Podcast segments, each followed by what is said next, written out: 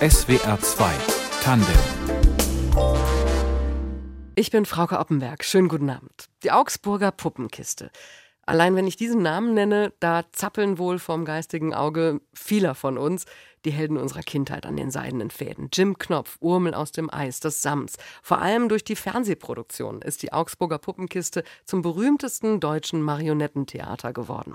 Die Bühne im historischen Heiliggeistspital in der Augsburger Innenstadt ist gerade 75 Jahre alt geworden. Am 26. Februar 1948 wurde dort erstmals der gestiefelte Kater aufgeführt. Das war der Anfang einer Erfolgsgeschichte, über die wir heute Abend sprechen. Der Leiter der Augsburger Puppenkiste, Klaus Marschall, ist mein Gast in SWR 2 Tandem. Schönen guten Abend. Schönen guten Abend. Wie erstaunlich ist es, dass es die Augsburger Puppenkiste eigentlich noch gibt? ich weiß nicht, ob das so erstaunlich ist. Wir haben Corona weitgehend überstanden und äh, die Besucher strömen nach wie vor ins, ins Theater, auch wenn wir jetzt heute nicht mehr im, im Fernsehen ständig präsent sind. Aber wir haben unser festes Standbein hier in Augsburg als Theater und äh, die Zuschauer strömen wieder. Mhm. Augsburger Puppenkiste Theaterchef sieht ungewisse Zukunft. Das war die Schlagzeile in vielen Zeitungen heute früh. Können Sie uns beruhigen? Ja, nicht so ganz.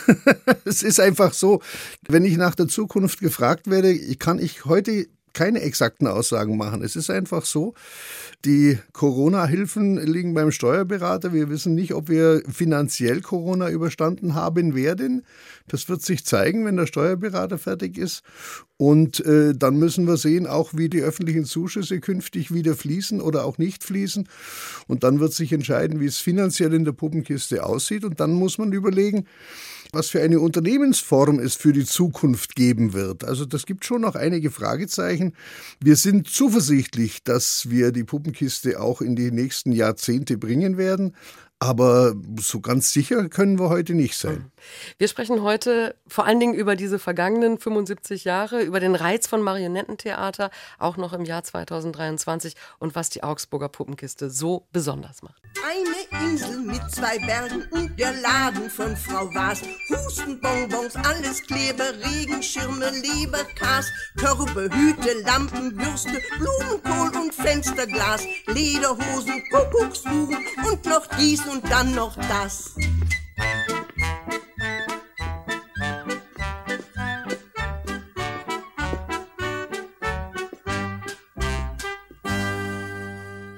Eine Insel mit zwei Bergen, die Titelmelodie aus Jim Knopf und Lukas der Lokomotivführer, eine der erfolgreichsten Fernsehproduktionen der Augsburger Puppenkiste, die in diesem Jahr gleich zwei Gründe hat zu feiern. Das Marionettentheater ist im Februar 75 Jahre alt geworden und vor 70 Jahren flimmerte das erste Stück der Bühne über die damals noch schwarz-weißen Fernsehbildschirme, Peter und der Wolf. Es folgten kultgewordene Produktionen wie Jim Knopf oder Urmel. Und der Leiter der Augsburger Puppenkiste, Klaus Marschall, ist heute Abend mein Gast. Man muss das ja ein bisschen trennen. Die Fernsehproduktion und die Aufführung im Theater in Augsburg. Dort ist und bleibt die berühmteste Figur, nämlich eine andere als Jim Knopf. Das ist das Kasperle. Das ist der Augsburger, unser Augsburger Kasperle, ja. Äh, äh, das ist Ihre Paraderolle. Ist das Chefsache, den Kasperle zu geben? Nein, das hat sich einfach damals in den 90ern irgendwann so ergeben. Früher hat den Manfred Jenning gesprochen, äh, war ein Mitarbeiter von Anfang an bis zu seinem viel zu frühen Tod. Äh, Im Jahr 1979 hat Manfred Jenning als Autor und Bearbeiter und Regisseur auch den Stil der Puppenkiste entscheidend geprägt. Und seinerzeit hat Manfred Jenning den Kasper gesprochen. Mhm. Dann hat, hatte der Kasperl über einige Jahre wechselnde Sprecher und in den 90ern war es wieder erforderlich, dass man einen neuen Kaspersprecher gebraucht hat und dann habe ich mich daran ausprobiert und bin hängen geblieben. Sie sprechen ihn, Sie spielen ihn nicht, um das äh, nochmal klarzustellen. Sie haben ihn früher gespielt. Ähm, können Sie sich mhm. also auch noch daran erinnern, wie das ist? hinter der Bühne, hinter diesem Schaukasten. Beschreiben Sie mal den Arbeitsplatz eines Puppenspielers. Das ist ja nicht so groß, was da an Platz ist. ja, doch, es ist schon relativ groß. Wir haben, wir haben halt zwei Spielbrücken, die sich etwa 3,50 Meter über dem Boden befinden. Äh, und da finden, ja, in der Vorstellung bis zu acht Puppenspieler Platz, um die Figuren eng. zu bühnen. Ja, das ist relativ eng, aber es geht, es geht. Eng ist es immer, weil die Bühne selber ist, ist 2,80 Meter mal 1,20 Meter ist die Bühnenfläche und da müssen sich die Puppen tummeln und da muss man noch die Sichtlinien beachten, sodass sich möglichst natürlich doch alles in der Mitte abspielen muss und entsprechend eng müssen die Puppenspieler dann oben zusammenstehen. Und die Arbeit ist, ich stelle es mir so vor, vornüber gebeugt über das ganze Stück. Ja, genau. Das ist vornüber gebeugt. Das ist Gewicht am langen Hebelarm, wie das so schön heißt. Es ist anstrengend. Es belastet die Wirbelsäule, es belastet den Schultergürtel. Aber es macht Spaß. Es macht natürlich auch Spaß. Nur es ist natürlich so, man muss sich auch auf der Spielbrücke im wahrsten Sinne des Wortes riechen können. Jetzt haben Sie gerade schon äh, gesagt, Manfred Jenning hat den Stil der Puppenkiste maßgeblich geprägt. Wie würden Sie den beschreiben, den Puppenkistenstil? Also wir haben uns eigentlich immer an die Vorgabe von Walter Oehmichen gehalten, die auch, die auch Manfred Jenning übernommen hat. Und das, Walter Oehmichen ging es mit seinem Theater in erster Linie darum, gut zu unterhalten. Der Gründer und Ihr Großvater. Genau. Walter Oehmichen war Gründer der Puppenkiste und war mein Großvater. Und der hat immer gesagt, wir wollen Kinder und Erwachsene in ihrem Anspruch auf Unterhaltung ernst nehmen. Das hat sich eigentlich bis heute fortgesetzt. Also unser, unser Ziel ist nicht groß irgendwas zu pädagogisieren oder den, irgendwo eine Richtung vorzugeben. Denn es ist in den, in den Märchen, in den Geschichten oder in guten Geschichten ist so viel Moral vorhanden, da muss man nicht noch extra was dazu erfinden. Die Gesichter ihrer Puppen können sich ja nicht bewegen beziehungsweise nur wenig. Man, manche haben die Möglichkeit, den Mund zu bewegen. Sie haben aber auch wenig Gesichtsausdruck. Mhm. Was sie denken, was sie fühlen, was sie sagen, das wird über die Bewegung vermittelt. Wie schwierig ist das Spiel der Puppen, denen die Emotionen einzuhauchen? Es bedarf einiger Übung. Also es ist so, wir vergleichen das Puppenspielen gern mit einem Musikinstrument. Wenn jemand durchschnittlich begabt ist oder wenn jemand durchschnittlich musikalisch begabt ist, ist er in der Lage, irgendwann Klavierspielen zu erlernen. Da muss er sich hinsetzen, muss üben, muss die Fingerfertigkeit bekommen und wird dann irgendwann Klavier spielen können. Aber er wird nach zwei, drei Jahren noch lange kein Solokonzert geben. Auch das bedarf dann wieder Routine.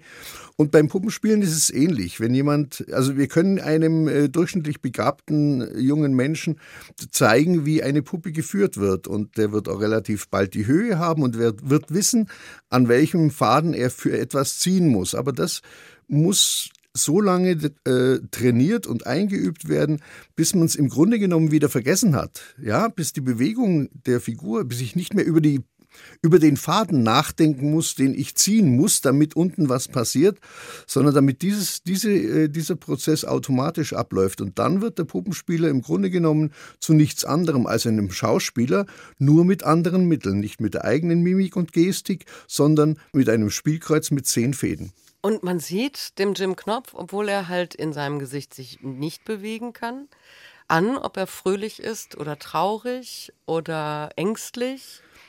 Wie ja, das sind, das sind natürlich auch ganz minimale Bewegungen. Das ist äh, äh mal ein bisschen tieferer Blick, mal ein, äh, ja, mal hier ein Zucken, mal da ein Zucken. Das ist gar nicht viel, aber äh, das macht's dann aus.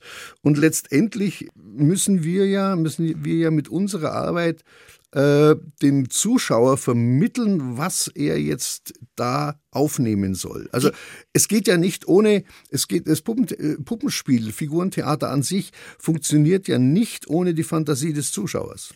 Ich, ich äh, sag gern dazu, wir wackeln hier mit einem Stück Holz und der Rest passiert im Kopf des Zuschauers. Funktioniert das heute bei Kindern vor allen Dingen immer noch so wie vor 20, 30, 40 Jahren, weil die wachsen ja mittlerweile mit Zeichentrick-Animationen auf, die sind ganz nah an der Realität. Mhm. Also wenn die heute eine Plastikfolie als Meer präsentiert bekommen, nehmen sie es genauso an. Ist immer noch das selbstverständlich ist, das Meer. Ist immer noch selbstverständlich das Meer. Das hat sich überhaupt nicht verändert. Wir können heute nach wie vor, und wir spielen es ja auch auf der Bühne, den Räuber Hotzenplotz in einer unveränderten Fassung von 1965 äh, die Kinder sind nach wie vor und auch die Erwachsenen sind nach wie vor genauso begeistert, wie sie damals waren. Nun waren die veränderten Sehgewohnheiten ja das Aus für die Puppenkiste im Fernsehen. Ja, ich weiß nicht, ob es die veränderten Sehgewohnheiten sind oder ob es wirklich äh, in erster Linie die Meinung der Redakteure jeweils ist. Das also natürlich, deren, deren Sehgewohnheiten ja, haben sich verändert, nicht die der Kinder.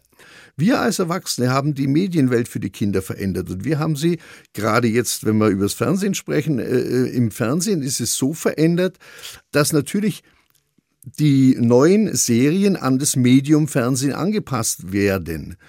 Und das funktioniert nur, wenn viel Action auf dem Bildschirm ist, gerade bei Kindern, da muss was passieren, weil man halt nebenher sonst viel leichter und viel lieber was spielt. Das war also in meiner Kindheit wirklich so. Das war das Riesenereignis, wenn die Augsburger Puppenkiste wieder was fürs Fernsehen gemacht hat. Da, ähm, da haben wir, naja, uns nicht den Wecker danach gestellt, sondern wir wussten, da müssen wir vorm Fernseher sitzen. Wir haben keine Folge verpasst. Ja, da haben sich Familien getroffen. Da ja. haben sich teilweise auch ganze Hausgemeinschaften zusammengetan, weil das, der Fernseher noch nicht in jedem Wohnzimmer Wohnzimmer stand. Da haben sich teilweise Hausgemeinschaften zusammengetan und gemeinsam vor dem, vor, der, vor dem Fernsehen gesessen. Aber das ist heute nicht mehr. Das Fernsehen ist so ein bisschen nebenbei Medium geworden. Da kann man heute einschalten, irgendwo wird schon was kommen, gibt heute 120 Programme. Und wenn man heute bei so äh, Kinderserien, wenn man da mal eine Folge verpasst oder zwei Folgen verpasst oder in der Folge mal eine, eine Viertelstunde oder 20 Minuten auch woanders ist oder nicht dabei bleibt, dann hat man nichts versäumt. Mhm. Aber bei den Produktionen der Puppenkiste, so wie wir sie von früher auch kennen, wenn Ihnen da eine Folge fehlt, dann fehlt Ihnen definitiv was, um den Fortgang der Geschichte mitzuverfolgen. Zum Jubiläum, Herr Marschall, haben Sie Rapunzel neu inszeniert. Ja. Was bedeutet neu? Wie haben Sie dieses alte Grimmsche Märchen in die Jetztzeit angepasst? Also es ist nicht mehr nicht so, dass eine, äh, ein, ein verscheuchtes junges Mädchen darauf wartet, dass endlich ein Prinz kommt und sie rettet, sondern Rapunzel ist durchaus selbstbewusst geworden. Emanzipiert, könnte man sagen. Man könnte sagen, emanzipiert. Also die sitzt in ihrem Turm und wenn der Prinz kommt, sie zu retten, sagt er was, nee, muss ja wohl nicht sein. Ihr geht's ja eigentlich ganz gut. Also die lässt sich jetzt nicht einfach retten und sondern hat durchaus einen ganz ganz eigenen Charakter gefunden. Mhm. Warum braucht es solche Veränderungen, um nicht nur zeitgemäß zu bleiben, sondern vor allen Dingen als Puppentheater auch relevant? Es braucht einfach solche Veränderungen, weil äh, Märchen meiner Ansicht nach immer Veränderungen erfahren haben. Selbst die Brüder Grimm, als die seinerzeit die Märchen aufgeschrieben haben, haben die mit Sicherheit auch eine Veränderung erfahren, weil sie aus alten Volksmärchen stammten, die wohl mit Sicherheit anders erzählt worden sind. Also dürfen Märchen auch durchaus eine Anpassung an den Zeitgeist erfahren, wenn wir so wollen. Wie kommt das beim Publikum an? Ganz, ganz hervorragend, ganz hervorragend. Also wir, wir versuchen halt auch diese Geschichten, die Märchen, so zu verändern, dass sie in die heutige Welt der Kinder reinpassen. Sie haben im Programm ja auch immer wieder Produktionen für Erwachsene. Zum 70. vor fünf Jahren zum Beispiel Richard Wagner, ja. Ring der Nibelungen. Das hat bundesweit äh, es in die Nachrichten geschafft, äh, dass, sie, dass sie die Schutzbar hatten, dieses Mammutwerk zu einem Puppenspiel zu machen. Haben Sie sich heimlich ins Fäustchen gelacht, als Sie dann die Zeitungsartikel gelesen haben? Das war natürlich toll, eine tolle Reaktion. Aber das ist ein Thema, an das ich schon lange gedacht habe. Wir haben äh, 2005 äh, hatten wir zunächst mal Don Giovanni im, im äh, Programm. Wir haben Don Giovanni dann neu inszeniert. Und zwar auch auf diese Art, dass wir gesagt haben, wir wollen uns konzentrieren auf das, was die Inhalte sind. Wir wollen nicht die Opern zeigen, sondern wir wollen sie rausnehmen. Wir wollen sie die Musik als untermalende Musik dazu packen und wir wollen die Geschichte rausnehmen. Und da lag es mir auch beim Ring daran, dass man, dass man sagt, wir wollen die Geschichte erzählen, die dahinter steckt. Äh, wenn man heute, wenn man sich heute eine der vier Wagner-Opern ansieht, dann muss man sich einfach vorher damit beschäftigen. Und wir glauben, es ist die einfachste und beste Möglichkeit, sich das Ganze in der Puppenkiste mal anzuschauen. Dann weiß man, um was es geht. Dann hat man auch schon die Hauptthemen gehört, weiß, wo die hingehören und kann ganz befreit einen Opernabend von Wagner genießen. Also zunächst die Einführung in Augsburg, dann die, äh, die, die echte große Inszenierung in Ja, Bayreuth. genau. Und das, das nimmt auch so ein bisschen die Schwellenangst. Ja. Die Figuren beim Ring sind zum Teil prominent gesprochen worden, zum Beispiel vom Fernsehsatiriker Oliver Kalkofe oder von Bela B., von den Ärzten. Mhm. Die Stimmen kommen bei Ihnen immer vom Band. Ja, immer noch. Immer noch und immer wieder. Also es war ganz früher, die ersten Vorstellungen 1948 waren wohl noch live gesprochen, aber man hat einfach sehr schnell bemerkt, aufgrund des äh, der Bühne an sich mit zwei gegenüberliegenden Spielbrücken, wenn Figuren aneinander vorbeigehen, wechseln diese Figuren auch den Puppenspieler. Und wenn man dann eine ganz andere Figur in der Hand hat, als die man sprechen muss, dann funktioniert es einfach nicht mehr. Ja, wenn ich jetzt einen König habe, den ich spreche, wunderbar, und dieser König zieht sich dann aber etwas zurück, geht in den Hintergrund und ich übergebe diese Figur nach hinten an einen anderen Puppenspieler, bekomme dann vorne den, den, den Diener oder die Prinzessin oder was weiß ich wen und muss weiterhin den König sprechen, den ich nicht in der Hand habe. Das funktioniert nicht. Aber umgekehrt heißt es, dass Sie ähm, quasi als Puppenspieler sich an dem Tonband orientieren müssen. Das Tonband gibt das Spiel auf der Bühne vor. Das Tonband gibt das Spiel auf der Bühne vor, das ist richtig. Und jeder Puppenspieler kennt im Grunde genommen seinen Text auch komplett auswendig. Äh, sogar inklusive aller Pausen, die der, die der äh, Sprecher auf dem, auf dem Band hinterlassen hat. Hm. Auch für Erwachsene sind ihre Kabarettprogramme. Ähm, immer zu Silvester gibt es ein neues, was dann monatelang aufgeführt wird. Da haben die Figuren echte Vorbilder aus dem wahren Leben. Also Olaf Scholz oder Markus Söder zum Beispiel. Ja, nicht nur. Also äh, man muss sehen, dass. Und der Ka Kasperle ist natürlich auch Der dabei. Kasperle ist auch dabei. Also es ist so, es ist so, dass das Kabarett gibt es jetzt seit über 70 Jahren auf der Puppenkiste. Das, wir haben auch den Namen nicht verändert, aber das ist Kabarett nicht, wie man es heute versteht, rein politisches Kabarett, sondern es ist Kabarett im Sinne, wie es früher war. Das ist also eher Kleinkunst. Das ist alles, das ist, äh, umfasst im Grunde genommen alles, was man mit Figuren machen kann. Wir haben natürlich auch die politische Satire auf der Bühne. Jetzt aktuell haben wir den Robert Habeck dazu bekommen, die Annalena Baerbock ist auf der Bühne. Olaf Scholz, Markus Söder, Friedrich Merz finden sich alle auf der Bühne in einer Szene, in einer politischen Satire, die, ich weiß es nicht, 10, 12, 15 Minuten dauert und Teil des Gesamtprogramms mhm. von, von, von äh, äh, knapp anderthalb Stunden. Mhm.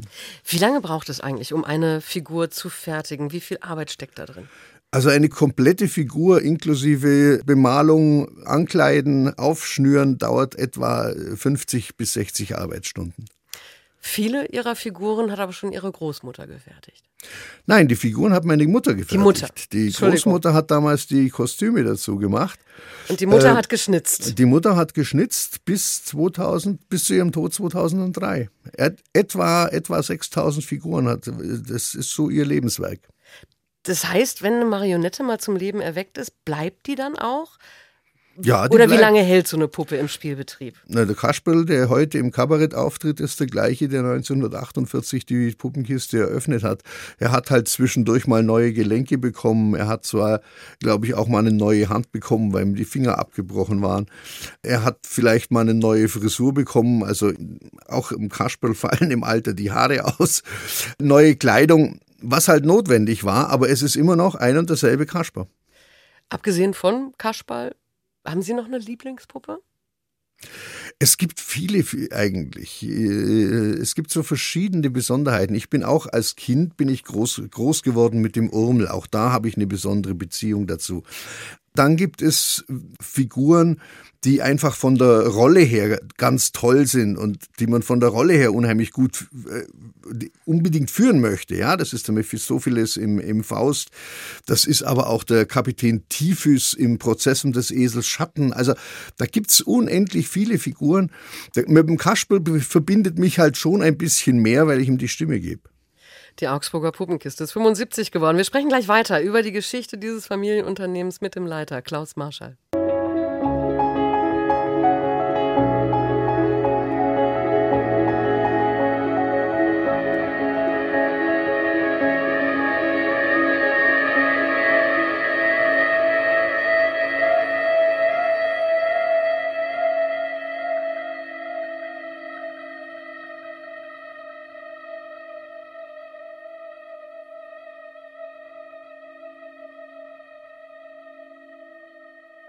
Fly von Ludovico Einaudi. Das ist Musik aus dem Film Ziemlich beste Freunde und ein Titel, den sich mein Gast heute Abend gewünscht hat. Klaus Marschall ist der Leiter der Augsburger Puppenkiste.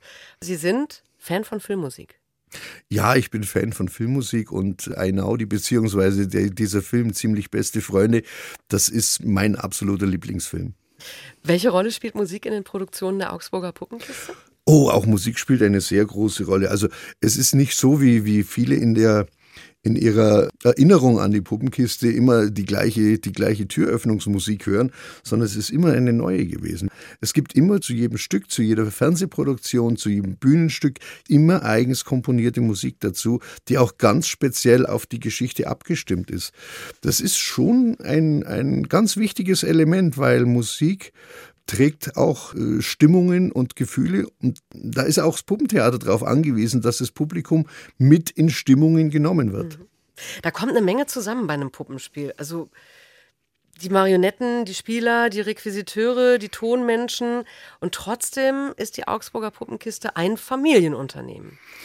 Ja, natürlich äh, aus einem Familienunternehmen äh, herausgewachsen. Wir sind heute über 40 Mitarbeiter in der Puppenkiste, die rundherum äh, beschäftigt sind. Also wir haben allein, ich, ich, ich meine, 17 festangestellte Puppenspieler dann Kassenkräfte und, und, und. Also was man halt so alles für einen Theaterbetrieb braucht. Das kann nicht alles für eine Familie ausgestaltet werden, aber die Familie ist voll dabei. Ja, aber welchen Vorteil hat es, wenn man eine solche kreative Institution wie die Augsburger Puppenkiste als Familienunternehmen führen kann? Oder steht es einem auch manchmal im Weg? Äh, das steht einem auch manchmal im Weg. Man muss halt auch sagen, es ist jedes, jeden Tag Thema. Es gibt dann auch keinen Urlaub oder keine Freizeit, äh, weil man immer das gleiche Thema hat. Und jetzt mal ganz bös gesagt, Familienmitarbeiter lassen sich leichter ausbeuten als jeder andere Mitarbeiter.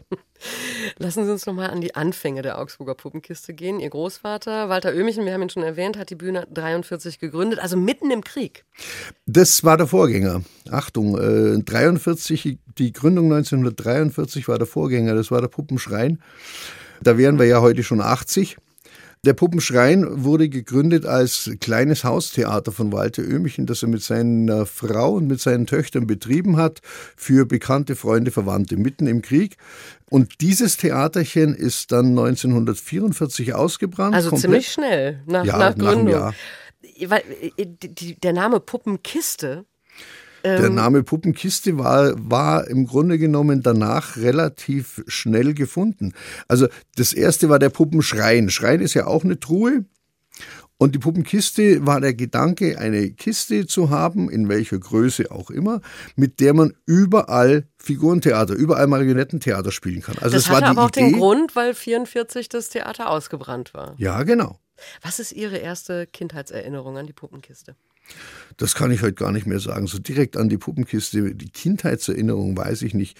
Ich habe mein erstes Kasperltheater auch mit drei oder vier Jahren bekommen damals halt nicht mit, mit äh, gekauften Figuren, sondern der, der Kasper und die Großmutter, die ich dann als, als äh, Handpuppen bekommen habe, die waren halt selbst gemacht. Auch das Theater war selber gemacht. Das hatte mein Großvater und mein Vater zusammengebaut. Meine erste Marionette habe ich mit äh, sechs Jahren bekommen. Das war, eine ganz, war ein ganz einfacher kleiner Clown, der hing an sechs Fäden. Wann ich jetzt das erste Mal in der Puppenkiste drin war, eine Vorstellung von hinten oder von vorne gesehen habe, das kann ich heute nicht mehr sagen. Sie sind da ziemlich reingewachsen wahrscheinlich, ja, auf jeden auch als Fall. kleines Kind. Wie war das eigentlich als Kind und vielleicht auch später als Jugendlicher, wenn die Eltern und Großeltern diesen Beruf Puppenspieler, Puppenschnitzer haben, das ist ja jetzt. Als, als Kind war das ganz toll. Als Kind war das ganz toll. Also wir waren natürlich auch immer mittendrin. Ja, also ich, äh, die Erzählungen sagen, dass unser Laufstall in der, in der Werkstatt meiner, meiner Mutter stand. Die hat dort ihre Puppen gebaut. Nebendran hat meine Großmutter die Kostüme geschneidert und wir, mein Bruder und ich, waren da mittendrin und haben da gespielt und ja, sind damit aufgewachsen. Mit sechs Jahren dann ist die erste eigene Figur. Dann habe ich mit meinem Bruder, sind wir dann der, mit unserem Kasperltheater schon aufgetreten. Mit zwölf, dreizehn habe ich bei meinem Großvater dann im Keller ein, ein kleines Theater entdeckt, das er äh, äh, noch während des Krieges für seine Töchter gebaut hatte.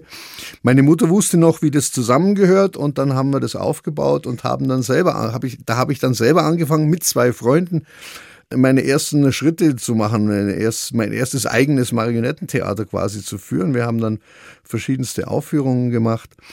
Als Jugendlicher dann mit 14, 15, 15, 16, fand man es dann nicht mehr so toll. Das ist ganz normal. Das finden wir ja auch heute noch. Wir erreichen auch heute die, die 14- bis 18-Jährigen nicht. Und damals hat man damit keine, also man konnte jetzt dann beim Anbandeln keine Werbung mitmachen. Ja, das, das ist. Was war denn Ihre erste Rolle, die Sie je selber gespielt haben? Das weiß ich auch nicht mehr genau. Also aber das Stück, das Stück, was Sie da mit Freunden aufgeführt haben, gut, das war nicht Ihre erste Rolle, aber das- Ihr erstes eigenes das, erst, das erste eigene war ein kleines Kabarett.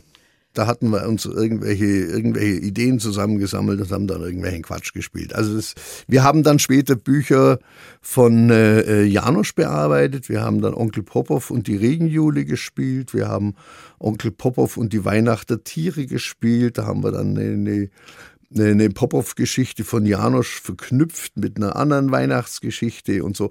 Also das waren so die ersten Stücke, die wir äh, äh, selber gespielt haben. Und dann hatten wir, am größten Erfolg hatten wir mit dem kleinen Gespenst. Da haben wir, Auch eine schöne Geschichte. ja, da haben wir die ges gesamte Nachbarschaft zur Weihnachtsvorstellung eingeladen, sodass am äh, Heiligabend, ich meine 1974, äh, in, haben wir drei Vorstellungen zu Hause gegeben. Dann liefen so 75, 80 äh, Nachbarn durch die weihnachtlich geschmückte Wohnung der Eltern bis rauf in den zweiten Stock, wo wir dann unterm Dach unser Theater aufgebaut hatten. Und da haben wir dann drei Vorstellungen von unserem kleinen Gespenst gegeben. Das war Ihr eigenes Theater, was also Ja, ja. quasi parallel gelaufen ist zur Augsburger Puppenkiste. Waren Sie ein bisschen Konkurrenz dann auch dazu? Ja, ja, ja, ja. Wann haben Sie das erste Mal auf der Bühne, nicht, sondern auf der Balustrade da oben? auf der Spielbrücke auf der ausgeholfen. Spielbrücke das muss auch so in, um, diesen, um diesen Zeitraum gewesen sein. 74, 75, ich kann es nicht mehr ganz genau festmachen. Ich weiß nur, dass mich damals ein Anruf meiner Eltern ereilte, während ich bei den Hausaufgaben saß und es hieß, wir haben dir ein Taxi gerufen, du musst Vorstellung spielen. Da waren Sie 13? Da war ich 13 oder 14. Also schon Anfang Pubertät. Also Ja, ja, schon, ja. Das schon nicht mehr ganz so lustig. Ja, aber war. das war ja Arbeit. Das war ja wieder was anderes. Und ich weiß nicht mehr genau, war es ein, war es ein Schaf, im, äh, wie das Eselchen das Christkind suchte, oder war es, ein, war es ein Räuber bei den Bremer Stadtmusikanten? Wo ich genau ausgeholfen habe, das weiß ich nicht mehr. Aber das, diese, eine dieser beiden Rollen war, war die, erste, die erste Rolle, die ich auf der Spielbrücke geführt habe. Sie haben Dekorateur gelernt. Ja. Schon mit dem Hintergedanken, dass Sie diese Ausbildung in das Puppentheater einbringen können? Oder gab es da auch noch einen, einen Alternativberufsweg abseits des Familienunternehmens? Nein, in gar keinem Fall. Also der Dekorateur war es damals, weil ich einfach kein theoretischer Mensch war. Also mir stand einfach die Schule bis zum Hals und ich habe dann in der 10. Klasse das Gymnasium geschmissen und wollte was Handwerkliches machen. Äh, Ich habe dann äh, Dekorateur erlernt, weil man einfach als Dekorateur damals Schaufenster, heute Schaufenstergestalter, damals einfach so diese Möglichkeit hatte, mit vielen, vielen verschiedenen Materialien zu arbeiten. Und das hat mir sehr weitergeholfen. Gerade auch in meinem Ausbildungsbetrieb gab es ja auch eine, gab es dann auch eine Schreinerwerkstatt. Auch da konnte man reinschnuppern, konnte so ein bisschen was lernen. Man hat also im Grunde genommen doch mit sehr, sehr viel verschiedenen Materialien gearbeitet. Und das hat mir dann letztendlich beim Einstieg in die Puppenkiste sehr geholfen, weil ich da auch hauptsächlich in, in den Kulissenwerkstätten tätig war. Stand es für Sie je außer Frage, dass auch Sie das Familienunternehmen fortführen? Das stand für mich nie außer Frage. Das war für mich sonnenklar, dass ich in die Puppenkiste einsteige. Ich denke, äh, dass seinerzeit wohl eher mein Bruder, der ja doch der Ältere war, wohl als der Nachfolger von Seiten meiner Großeltern ausgeschaut war. Aber Auch weil, auch weil er der Schnitzer war. ja, aber erst viel später. Der hat Ja. sich, der hat sich ja viel, viel später erst zur Puppenkiste entschlossen. Der hatte zunächst mal einen ganz anderen Weg eingeschlagen. Was war, was ist Ihr Lieblingsstück der Augsburger Puppenkiste? Mein Lieblingsstück ist der Prozess um des Esels Schatten. Das ist eine Geschichte, eigentlich ein Hörspiel von Friedrich Dürrenmatt, das Walter Oehmichen 1968, meine ich, auf die Bühne gebracht hat. Das ist eine, eine Geschichte, die heute noch so aktuell ist wie eh und je. Es geht um einen einfachen Streit zwischen dem Eseltreiber und einem Zahnarzt, der den Esel gemietet hat, der sich aber dann aufgrund der Hitze in den Schatten setzt und der Eseltreiber äh, sagt, der Schatten ist nicht mitbezahlt. Und sie wollen es vor einem Richter ausfechten. Der Richter kann sie, kann die beiden aber nicht einigen, weil zwei Advokaten dazukommen und sich jeweils einer auf die Seite des einen bzw. des anderen schlägt. Dann schlägt das Ganze Wellen, es ufert aus, es endet darin, dass sich äh, die beiden örtlichen Priester jeweils auf eine Seite schlagen. Es wird also, es bilden sich entsprechende Parteien, mhm. die Partei der Esel, die Partei der Schatten. Es gibt den Rüstungskonzern, der Angebote an beide Seiten schickt. Letztendlich äh, engagieren beide heimlich einen skrupellosen Kapitän, der den Tempel der jeweils anderen Partei anzündet. Was ist die Lieblingsfernsehproduktion? Ja, da bin ich Urmel geprägt. Also da kann das bleibt ich, auch, ne? Wenn man einmal, einmal eine, eine Lieblings Das mag auch mit dem Alter zusammenhängen, ich weiß es nicht. Also ich war damals acht Jahre alt und wir können heute, also man kann heute nahezu, also relativ genau sagen, äh, wie alt der jeweilige ist, wenn er einem seine Lieblingsproduktion nennt. Ja, also wenn jemand Urmel sagt, dann wissen Sie, okay, dann das weiß ist ich, das vor, ist, vor das 1970 ist so, geboren. Ja, ja, das ist so 60, 61. Wenn jetzt jemand mit der Lieblingsproduktion Schlupp kommt, dann liegt es schon eher Mitte der 70er. Sie haben in den Nullerjahren die Puppenkiste auch auf Tour geschickt. Sie waren sogar in Augsburgs japanischer Partnerstadt Amagasaki. Oh, wir waren ziemlich, wir waren recht weit. Also wir haben im, im Jubiläumsjahr haben wir angefangen, zunächst eine zweijährige Deutschland-Tournee zu machen, damals noch mit dem Bertelsmann Club. Und äh, später äh, haben wir dann auch äh, ja die Tourneetätigkeit umgestellt. Wir sind heute nicht mehr mit dem ganzen Theater unterwegs, wenn wir unterwegs sein wollen, sondern mit äh, den Puppenspieler mit, mit, in offener Spielweise. Also der Puppenspieler ist mit seiner Marionette auf der Bühne sichtbar. Da waren wir in Amagasaki, in Nagahama. Wir waren aber auch in Bangkok, wir waren in USA, in, in Atlanta, wir waren ähm, in Abu Dhabi, in Kuwait, im Oman. Also da hat uns, das hat uns schon ziemlich rund durch um die, die Welt, Welt gebracht. Ja. Wie wurden Sie denn da aufgenommen? Das war faszinierend damals, es war 2006 und 2009, die japanischen Kinder sind damals aber schon sehr viel äh, digitaler unterhalten worden, als, als wir das, glaube ich, heute noch sind. Und dennoch hat es wunderbar funktioniert. Also wir hätten das nicht erwartet, aber die Kinder waren begeistert und sie haben sich nach der Vorstellung reihenweise angestellt in einer ewig langen Reihe, um sich einzeln von den Figuren zu verabschieden. Und es hat niemand den Puppenspieler angesehen, der ja wirklich nebendran stand, der offensichtlich dabei stand. Es hat keiner den Puppenspieler angeschaut. Alle haben sich wirklich rein, äh, die, die, haben sich alle einzeln von den, von den Puppen verabschiedet.